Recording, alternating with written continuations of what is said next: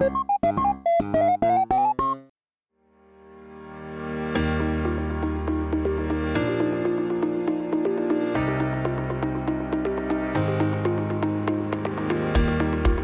a tutti dalle nostre rispettive dimore. Roberto Raso e Pietro Tempesti vi augurano un buon ascolto della dodicesima puntata di Tech.eco. Allora Roberto, di cosa parliamo oggi? Ciao a tutti! Oggi nelle Hot Stuff parleremo di giochi gratis e servizi di abbonamento, ormai praticati da quasi tutte le maggiori case videoludiche e che permettono a noi utenti finali di risparmiare qualche soldino mentre nel Tech Pills parleremo nel dettaglio delle specifiche tecniche di PS5 e Xbox Series X, cercando di fare un po' di chiarezza sulla loro scheda tecnica. Bene, ma prima di iniziare vi ricordo di seguirci sulla pagina Facebook di Radio Eco, l'Instagram Radio Eco underscore unip ed il nostro nuovo profilo Instagram tech.eco underscore Radio Eco, grazie al quale potrete interagire con noi ed avere qualche anticipazione sulle puntate in arrivo sul canale Telegram Radio Eco Channel e di ascoltare tutti i podcast, comprese le puntate precedenti di Tech.eco, dal sito di radioeco.it. Ma è arrivato il momento delle flash news. Come al solito, per sapere, per sapere, di più su tutte le notizie di questa settimana, vi rimandiamo al nostro profilo Instagram. Ma adesso iniziamo! Apple ha presentato i nuovi iPad Pro 2020 dotati di cover con trackpad e di nuovi MacBook Air con processori quad-core molto più prestanti rispetto alla precedente generazione. Sony ha fatto una presentazione in cui ha finalmente alzato il velo sulla scheda tecnica di PlayStation 5. Per quanto riguarda la presentazione, per quanto la presentazione non sia stata esaltante, tra poco faremo un approfondimento vero e proprio su questo tema. Google ha deciso di cancellare completamente la sua conferenza dedicata agli sviluppatori, il Google I.O che si sarebbe dovuta svolgere durante il mese di maggio. Amazon ha invece allungato i tempi di consegna per i prodotti non indispensabili, coerentemente con le misure del decreto Io resto a casa. A Game Developers Awards è arrivato il trionfo di uno dei giochi indie più apprezzati degli ultimi tempi. Stiamo parlando del celebre Untitled Goose Game. I principali servizi di streaming quali YouTube, Netflix, Prime Video e l'appena lanciato Disney Plus hanno abbassato la loro qualità massima al 720p a causa del sovraffollamento della rete. La nuova piattaforma Disney ha anche deciso di posticipare il lancio in Francia. Spostandoci sull'X ed annunci di stampo videoludico, sembrerebbe che Marvel Spider-Man 2 sarà disponibile al lancio di PS5 e saranno presenti nuovi personaggi, tra cui Venom, mentre tra pochissimo sarà disponibile riscattare un nuovo personaggio su Tekken 7. Vi ricordiamo anche quelle che sono le prossime uscite della settimana, ovvero Half-Life Alyx, in uscita questo lunedì. Ed eccoci tornati con la terza puntata di Split Talk. Nel nostro giro della segreteria di Radio Eco, ecco a voi il nostro ospite di oggi, signore e signori, Adriano Botti. Ciao, ciao a tutti. Ciao, Ciao Adriano. Adriano. Intanto... Adriano, come sapete, e sono il responsabile dell'area IT di Radio Eco, come Pietro ben sa, visto che anche lui è un membro della, dell'area. Eh sì, e in più è anche un altro ruolo, forse il più importante di tutta l'associazione. Sì, diciamo. sono il tesoriere, gestisco il denaro della, dell'associazione. Come come avrete capito, noi stiamo girando gli ospiti in maniera molto oculata. Prima, la, prima l'area news, poi l'area IT e il tesoriere. Stiamo facendo la giusta scelta. Ma adesso. tanti amici, sì. esatto. Gra- eh, ma adesso, Roberto, iniziamo con l'intervista. Te che dici? Vai, vai. Allora, Adriano, parliamo del tuo rapporto con il mondo dei videogiochi. Sono proprio curioso. Come è iniziato? Cioè, da, qual è stata per esempio la tua prima console, il tuo gioco preferito? Parlaci un po' dei tuoi inizi con il mondo dei videogiochi. Eh, allora, io ho iniziato, penso un po' come tutti, verso i 7-8 anni circa. Mio zio mm-hmm. per Natale regalò a me e a mio fratello una PlayStation 1. Bellissimo. E da lì è nato, lì ho avuto la mia prima console però in realtà avevo già avuto qualche approccio prima con, eh, con, un cugino più grande, con il suo computer o con qualche amico che aveva il primo Game Boy, quello eh, con lo schermo verde. Quello bello. Quello bello. E quindi sì, il mio primo primo approccio è stato un Pokémon Blue su un Game Boy vecchissimo. Ragazzi, poi, eh, partono tutti dalla mia squadra, eh Roberto, non te lo vorrei dire, ma partono tutti da Nintendo. no, vabbè, si scherza. Comunque, ho capito. E parlando invece di quello che è stato, diciamo, il medioevo della- del tuo percorso da videogiocatore, qual è il momento che ti ha colpito di più? Cioè, se ti viene in mente una scena più toccante, stando attento agli spoiler, ovviamente. Anche un aneddoto. Eh Certo. sì, il fatto è che ce ne sono talmente tanti i videogiochi giocati, poi a me piacciono molto gli story driven, quindi eh, Mhm. trovare un, es- un esempio di gioco con una storyline particolarmente toccante è complicato. Eh, magari mi sento di consigliare, dare un consiglio per un videogioco che ho, s- ho visto un po' bistrattato, un gioco del 2011, si chiama Alan Wake, lo conoscete? Ah, molto bello, della Remedy. Io non lo bellissimo. conosco. Eh, È veramente Wake- un bel gioco, un, un horror che non sembra un horror, a me non piacciono i giochi horror. Però Sì, questo diciamo che è più un bello story driven, sì esatto, è un bello story driven molto ben fatto con una trama, ecco, eh, è una scena molto che ti rimane dentro per diversi giorni e, e alla fine finisce male, diciamo così. Abbastanza, Eh, però. E però ti rimane, ti rimane, è davvero un bel gioco. Mhm. Bene, e per Perfetto. concludere, quale sarebbe secondo te il tuo il personaggio che meglio si fa a te? Come sarebbe il tuo personaggio giocabile? E soprattutto, qual è il tuo nickname e se c'ha una storia dietro? Allora, io gioco molto mh, online, quindi il nickname è importante, però fino a un certo punto, perché i giochi che ho giocato di più online sono World of Warcraft all'inizio e Mhm. poi League of Legends adesso.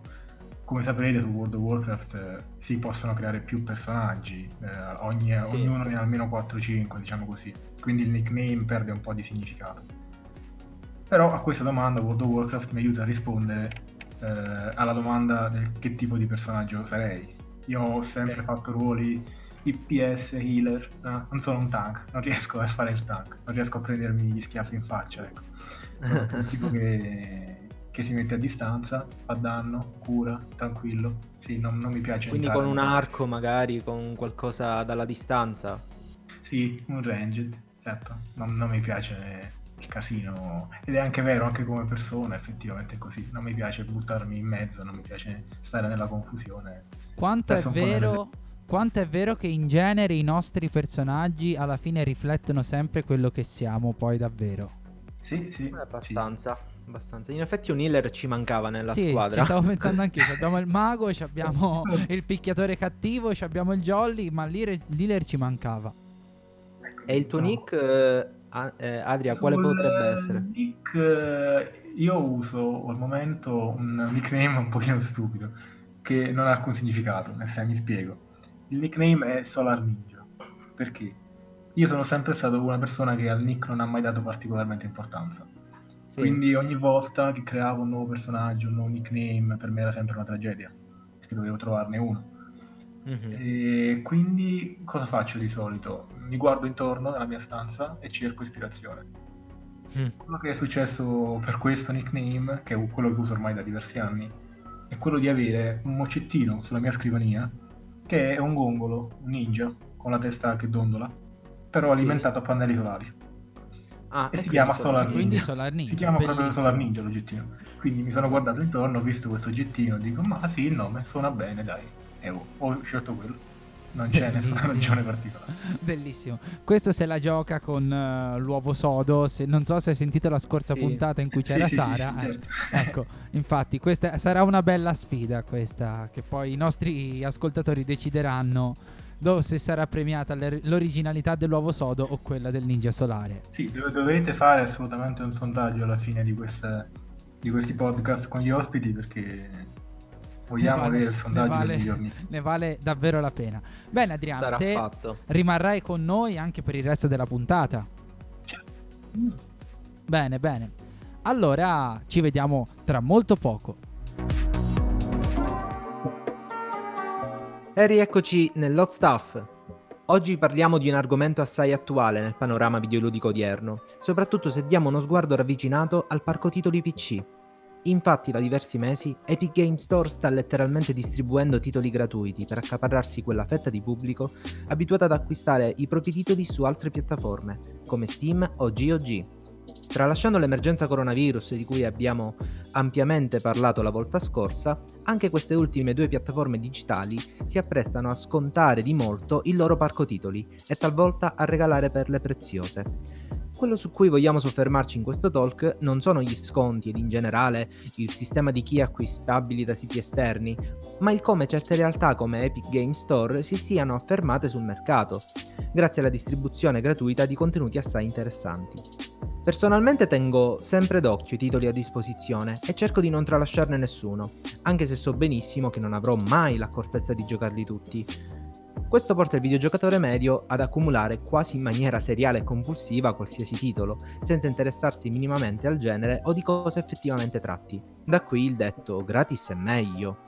Beh, ma questo fenomeno di accumulazione seriale in realtà era già presente ai tempi di PlayStation 3 ed in seguito imitato anche da Xbox 360. Usufruendo del PlayStation Plus o dell'Xbox Live Gold, a seconda della console, era possibile scaricare dai 2 ai 4 titoli mensili gratuitamente. Inutile dire che per poter usufruire di quel contenuto era importante possedere quell'abbonamento e di conseguenza incentivava il giocatore che preferiva spendere i propri averi in un pass annuale, trimestrale oppure mensile, piuttosto che focalizzare tutte le ricchezze per acquistare il singolo titolo. L'espediente di PlayStation Plus si tramutò ben, ben presto in PlayStation Now, una piattaforma che consente di poter noleggiare, quasi come fosse una ludoteca, i titoli presenti nel catalogo. Sfruttando un altro abbonamento, il concetto di avere a disposizione un parco titoli decisamente ampio, ma non avere effettivamente il tempo di poter giocare tutti i titoli in esso contenuti, gioca a sfavore del consumatore. Volendo citare per importanza un altro servizio che ha spalancato le porte ai videogiocatori Xbox One e PC, è l'Xbox Game Pass, che ha alimentato la possibilità di giocare gratuitamente qualsivoglia titolo, con offerte vantaggiose e piani tariffari ridotti rispetto a PlayStation Now. E a proposito di Xbox Game Pass, c'è molto da dire, nel senso che è un servizio davvero vantaggioso, non per essere di parte rispetto alla controparte di Sony, ma onestamente se dovessi scegliere un abbonamento sceglierei Game Pass. Voi cosa ne pensate? Senti, io ieri, l'altro, guardavo in questi giorni per la questione di F1 2019 che sembrava che fosse gratis la versione sì. completa e tutto e non si è capito, al momento non è così. Stavo mm. guardando così il, il, cos'era PlayStation Now in maniera un pochino più seria e ho visto che comunque al costo di un gioco, perché era 60 euro, te hai a disposizione in un anno, te hai a disposizione un, capito- un parco titoli veramente enorme. Quindi in realtà secondo me anche c'è anche la questione crossplay che è interessante, quindi secondo me in generale queste offerte non sono proprio svantaggiose, infatti basti pensare che in quasi tutti i settori si sta andando in questa direzione. Sì, infatti sulla questione crossplay mi soffermerei un attimino in più perché esistono queste nuove piattaforme, come sapete, di cloud gaming, no? Sì, infatti sì, tipo Stadia o di, comunque GameForce Basta avere una connessione ad internet per fare tutto. Quindi se su queste io, io credo che questo sia il futuro dei, dei videogiochi, almeno sono d'accordo, sono pienamente d'accordo. Non c'è più bisogno Però... di comprare una console, quindi penso sia proprio davvero importante il fatto che un abbonamento in cui paghi poi puoi avere qualunque tipo di gioco per qualunque sì. piattaforma sia la cosa sia il futuro. No, no, sono assolutamente d'accordo. Bisognerà vedere quando, secondo me, ci sarà un'infrastruttura tale che la qualità sarà pari se non superiore soprattutto in termini di latenza perché alla fine visto che la potenza è sulle macchine di Google nel caso di Stadia o di Nvidia nel caso di GeForce Now eccetera eccetera bisognerà vedere quando soprattutto a livello di latenza saremo in grado di avere una latenza pari a quella delle console che è minima se il cioè, nuovo controller dell'Xbox sono 2 millisecondi quindi tempo assurdo sì, veramente per i giochi competitivi la latenza è fondamentale Ah, beh, sì. Forse bisognerà aspettare ancora un po'. Quello sì, però siamo secondo me su una buona strada assolutamente. Assolutamente, assolutamente sì. Vedremo. Il succo del discorso è che Epic Game Store sta facendo la differenza, proprio perché non bisogna essere vincolati a cun- a- ad alcun abbonamento eh, rispetto a PlayStation Now o Xbox Game Pass come abbiamo visto in precedenza. Ma quali sono i lati negativi dei giochi gratis? Allora, personalmente reputo il tempo una risorsa preziosa che contraddistingue ognuno di noi. Se finiamo per investire del tempo per un titolo preferendolo ad un altro soltanto perché il primo l'abbiamo subito ed in forma gratuita, stiamo commettendo un errore. Gratis è bello, ma fino ad un certo punto. Cercare di sviluppare, cioè bisogna cercare di sviluppare un proprio spirito critico. Dubitate prima di cimentarvi in qualcosa che potrebbe da un lato divertirvi come scoraggiarvi perché pensate a quel gioco che non potete permettervi. E riguardo Sony e Microsoft, optate per quei servizi soltanto quando eh, c'è l'effettiva disponibilità economica per poter acquistare i vostri giochi preferiti un maggior controllo sulle piattaforme digitali, digitali può eh, senz'altro contribuire a sviluppare quello spirito critico che a molti videogiocatori manca. Sì. E a tal proposito mi soffermerei su, sul concetto di free to play, perché abbiamo parlato di abbonamenti, giochi gratis, Epic Game Store, ma anche i free to play vogliono la loro parte da questo Beh, punto di vista. Sì, però i free to play secondo me sono un concetto ancora diverso rispetto a tutto questo, cioè nel senso io i servizi in abbonamento anche per le esperienze che sto avendo con uh, gli altri servizi di abbonamento, quindi Spotify, Netflix, Disney Plus e compagnia, in realtà io li sto vedendo come un bene per il mercato perché Disney Plus, che cito l'ultimo, 15 euro l'anno, ho guardato il catalogo e sono chiuso in casa da tre giorni usando praticamente solo Disney Plus e tanti di quei film se no dovrei comprarli singolarmente e mi verrebbe a costare molto di più stesso Infatti discorso stiamo parlando di videogiochi qui stesso però. discorso non... vale per i vari PlayStation Now e compagnia secondo me questi abbonamenti mm-hmm. se ci sono to te in un anno uno compra 10 giochi e ce ne sono 5 di quelli che gli interessano, lui ci risparmia, a prescindere, perché gli costa come un gioco, ne paga 5 per quell'anno. Quindi, secondo me, sono dei servizi che vengono incontro a tutte e due perché da un lato sei vincolato a Sony se fai PlayStation Now, a Microsoft se fai il Game Pass. Però te ne hai dei vantaggi in termini economici che secondo me non sono trascurabili. Il free to play è un altro discorso perché spesso lì si va a iniziare giochi che all'inizio sono accessibili a tutti e poi dopo poche ore di gioco sei costretto a pagare per, uh, a pagare per avere dei veri vantaggi perché se no non sempre però la maggior parte avanti, sono così. Riesce ad andare avanti. Quindi secondo me sono due concetti diversi. E io li vedo mi sono a favore dei servizi di streaming e anche di quello che sta facendo Epic Games perché secondo me ognuno di noi se ha un gioco che tiene a giocare lo compra. Cioè io sto usando tantissimi giochi di Epic ma appena c'è un gioco che mi interessa davvero, no, non è che sto ad aspettare che diventi gratuito, lo compro perché mi interessa. E questo ho notato che vale per molte persone che giocano. È chiaro che per un giocatore casuale, secondo me, invece è un bel vantaggio avere dei servizi del genere, perché magari non ha preferenze. Sì, io sono d'accordo. Io, io stesso, proprio questa mattina ho scaricato Watch Dogs e ci stavo giocando mm-hmm. da, dall'Epic Store, quindi... Sì quindi sono un utilizzatore su free to play, insomma, quando qualcosa è gratis è sempre, sempre bene. Gratis sì, è meglio. Play, esatto. Però il free to play vero penso rovini un po' i giochi. Nel senso, se un gioco è veramente gratis, generalmente la qualità è molto bassa.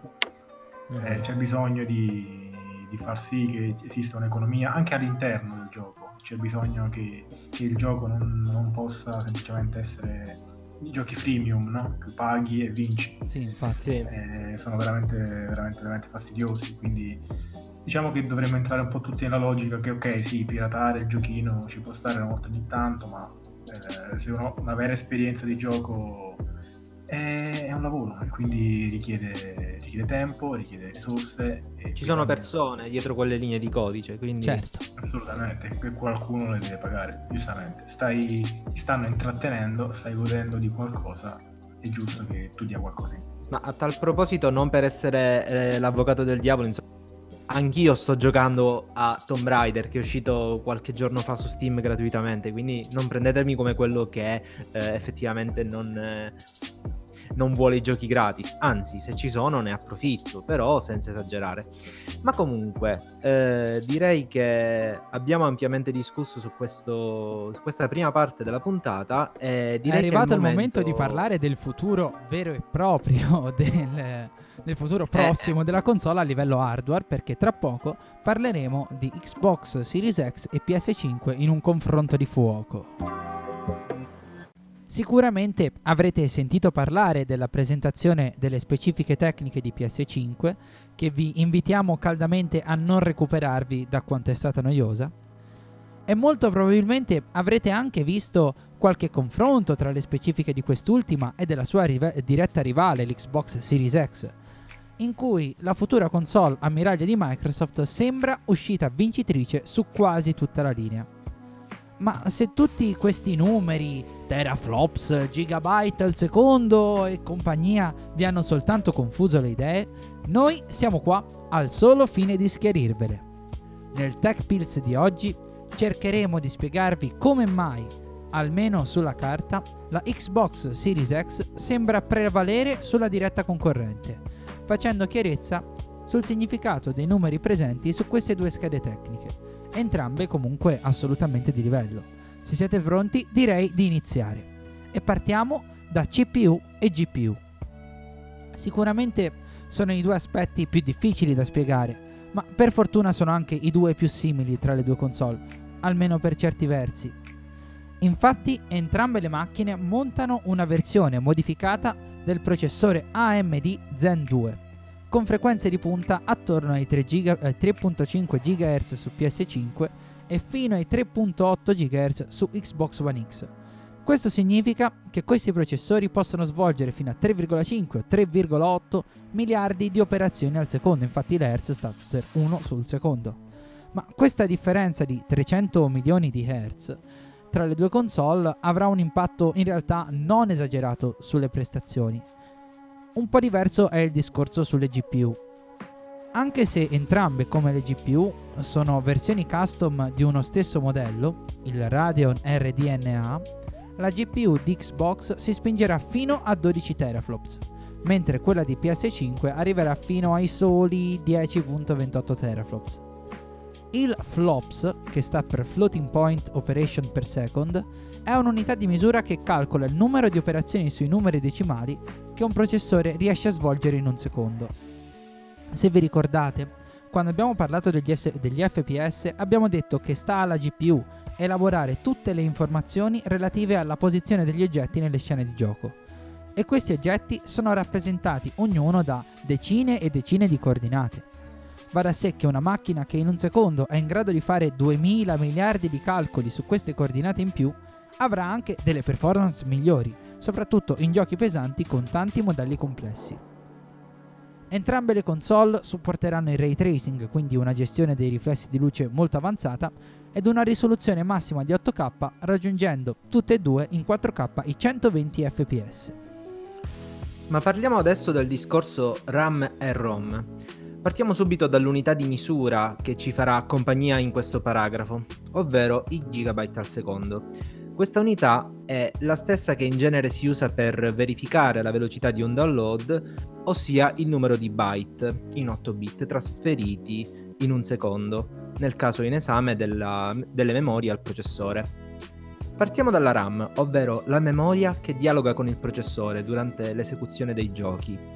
Sony ha scelto 16 GB di RAM DDR6, tutti a 448 GB al secondo di velocità, mentre Xbox ha optato per una soluzione mista, 10 eh, GB a 560 GB al secondo, interamente dedicati ai giochi, e 6 GB a 335 GB al secondo, mezzi per eh, i giochi e mezzi per il sistema operativo, mettendo quindi a disposizione circa 13 GB a velocità variabile. Vedremo se questa gestione della RAM da parte di Microsoft si rivelerà vincente, ma al momento direi che si tratta di pareggio.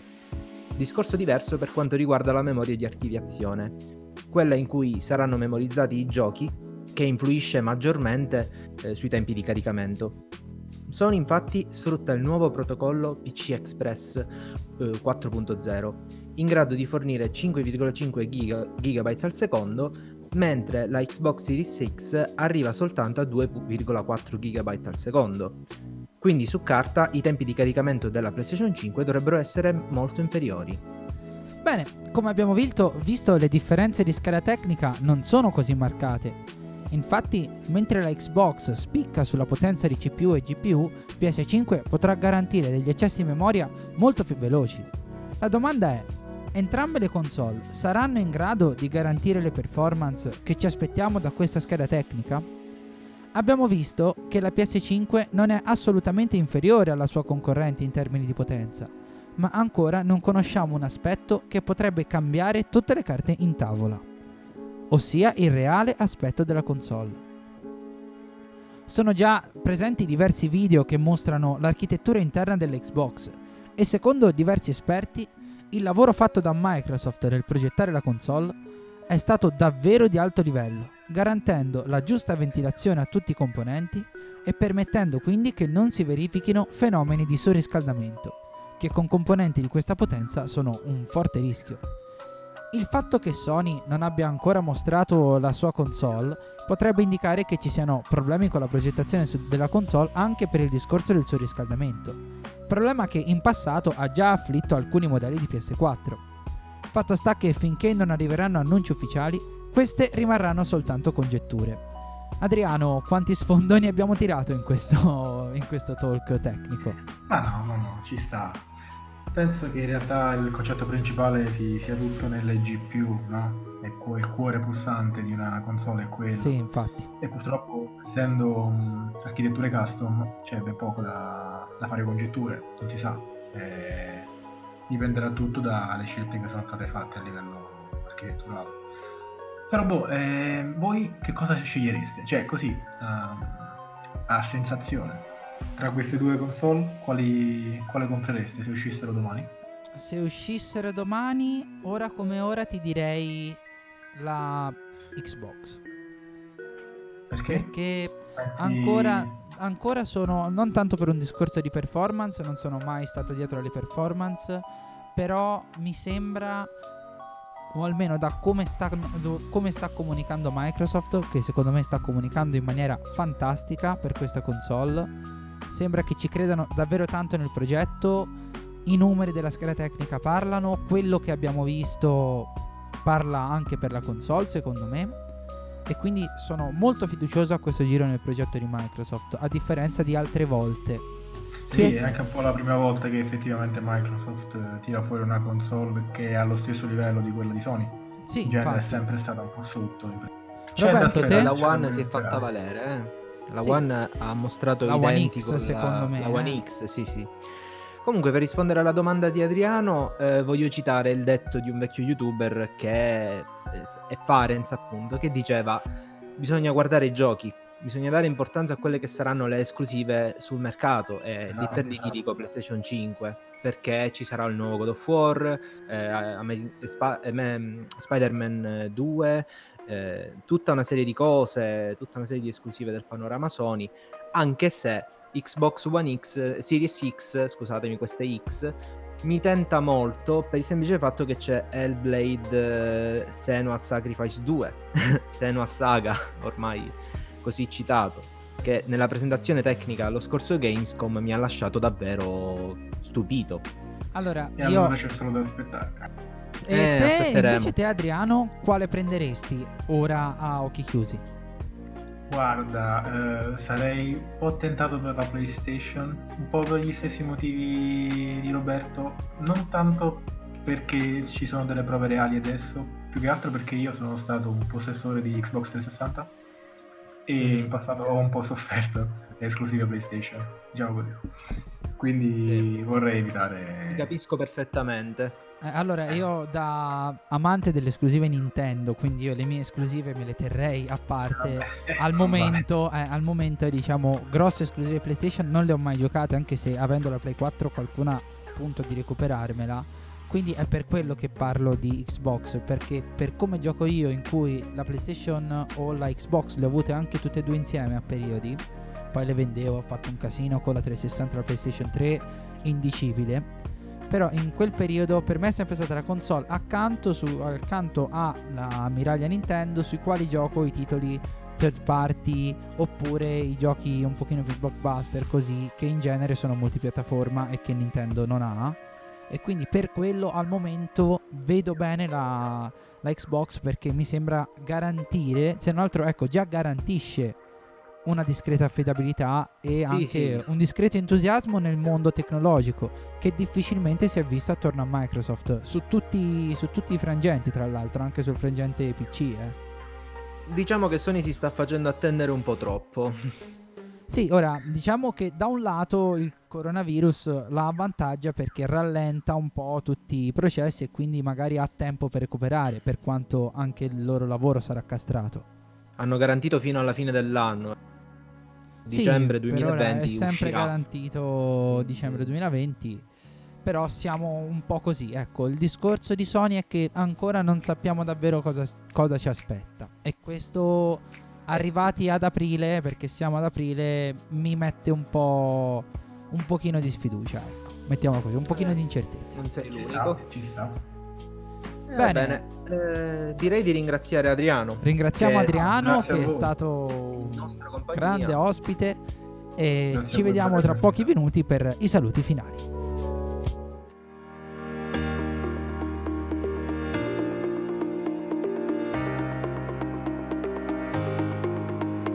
Ed eccoci tornati nelle battute finali di questa trasmissione. Ringraziamo di nuovo Adriano Botti, ospite di oggi, e gli chiediamo anzi subito che cosa ha giocato in questi ultimi giorni. Guarda, come dicevo prima, come anticipavo, ho scaricato Watch Dogs, però da stamattina, quindi ho appena iniziato, un bel giochino. Non mi ha entusiasmato troppo, però ci sta. E mentre invece un gioco che sto giocando molto volentieri è Yakuza. Ah, Ho ripreso la serie Yakuza, che adesso Mm, sarà interessante. su il porting per, per- su PC. Ho giocato allo 0, un capolavoro. Adesso sto rigiocando Yakuza 1 che avevo già giocato su PlayStation. E nulla, sì, sto facendo questo excursus e poi scaricherò anche il secondo perché piano piano li stanno riportando tutti su Ottimo. PC Sì, e avevo- li giocherò mano a mano che usciranno. Molto bene, Roberto? Beh, Pietro, io come al solito proseguo con il mio canale Twitch. Ho portato This War of Mine. Sto giocando per ora This War of Mine ed è davvero entusiasmante. E stasera, insomma, in questi giorni sto continuando eh, la serie dei Castlevania. Sono arrivato al decimo capitolo con Castlevania Rondo of Blood. In parallelo eh, sto portando Tomb Raider, ma in generale sto riprendendo a scoprire il piacere dei survival. Sto riprendendo Minecraft, ragazzi, Minecraft e The Forest. Beh dai, Minecraft eh, ci sta, è Minecraft. Sì, sì, sì, mi sta appassionando come poche cose. Ma tu invece, Pietro, che stai giocando per ora? Allora, io ho fatto un po' di sportivi. Questa settimana troppa carenza di sport eh, mi ha un po' abbattuto, quindi ho scaricato la free trial di Formula 1 e ho fatto l'inizio della carriera, ho rimesso mano al vecchio NBA 2K. Poi ho finito, no, ve l'avevo già detto che ho finito Phoenix Wright, che non è proprio sportivo, ma poco ci manca. E poi ho scaricato un giocone, Monopoli, signori, e ci gioco con i miei amici la Eh. sera grazie a Teams. Che è comunque quarantena, una eh, quarantena. gioco da quarantena. Ma direi che dopo questa perla possiamo concludere qui questa dodicesima puntata di Tech.eco. Vi ringraziamo per averci ascoltati fin qua e vi invitiamo a seguire tutte le pagine social di Radio Eco ed il nostro profilo Instagram tech.eco underscore Radio oltre ad ascoltare tutti i podcast che ci sono nella sezione programmi di radioeco.it. Ne approfitto anche per dirvi che abbiamo una pagina Spotify dove potrete ascoltare il nostro podcast e vi rimandiamo i saluti. Ancora un ascolto da Roberto Raso e Pietro Tempesti. Ci vediamo giovedì prossimo con moltissime novità solo per voi. Mi raccomando, continuate a seguirci, sempre qui Su su Radio Radio Eco. Eco.